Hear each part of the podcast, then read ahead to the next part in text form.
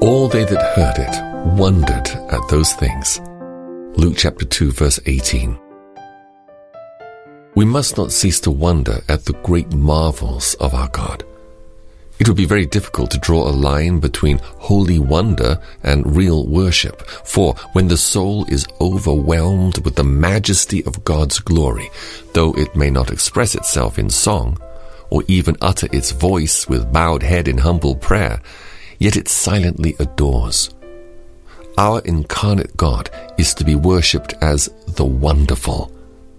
That God should consider his fallen creature man, and instead of sweeping him away with the besom of destruction, should himself undertake to be man's redeemer and to pay his ransom price, is indeed marvelous. But to each believer, redemption is most marvelous as he views it in relation to himself.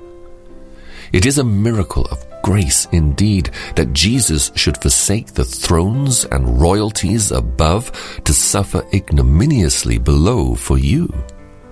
Let your soul lose itself in wonder, for wonder is in this way a very practical emotion. Holy wonder will lead you to grateful worship and heartfelt thanksgiving. It will cause within you godly watchfulness. You will be afraid to sin against such a love as this. Feeling the presence of the mighty God in the gift of his dear Son, you will put off your shoes from off your feet, because the place whereon you stand is holy ground.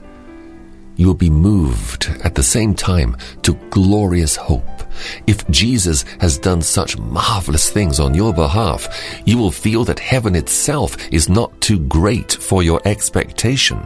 Who can be astonished at anything when he has once been astonished at the manger and the cross? What is there wonderful left after one has seen the Saviour?